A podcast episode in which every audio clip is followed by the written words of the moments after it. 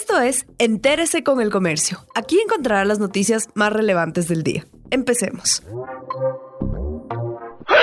Ecuador enviará muestra a Estados Unidos para descartar o confirmar caso de coronavirus. Bajo observación en un hospital de Quito se encuentra el paciente chino de 49 años, de quien se sospecha podría tener el coronavirus. La muestra recogida de su tracto respiratorio se enviará a un laboratorio de Atlanta.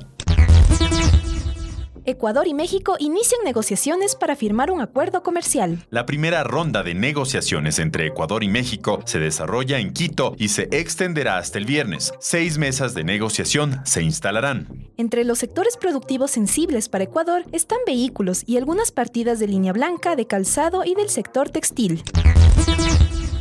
Las lluvias afectan a las vías de la Sierra Centro, Austro y Pichincha. Las carreteras principales de Chimborazo, Cotopaxi, Azuay y Morona Santiago están afectadas por los deslizamientos de tierra y rocas debido a las lluvias. Diego Núñez, coordinador zonal 3 del Servicio Nacional de Gestión de Riesgos, que involucra a Chimborazo, Tunguragua, Cotopaxi y Pastaza, explica la situación actual. La afectación más importante se presentó en la provincia de Tunguragua como también en la provincia de Chimborazo con distintos niveles. En el caso de Chimborazo tuvimos una En el caso de la provincia de Tungurahua, tres aluviones en los cantones Tizaleo, Ceballos y Mocha nos dejaron 162 personas afectadas. Y en el caso de la provincia de Cotopaxi tuvimos una lluvia fuerte en el cantón Saquicili.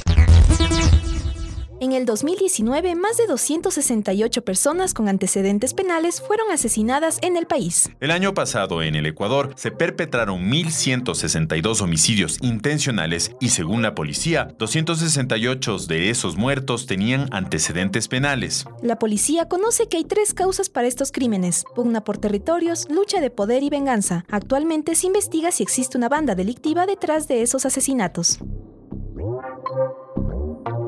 Gracias por acompañarnos. No olviden seguirnos en Facebook, Twitter e Instagram como El Comercio Com.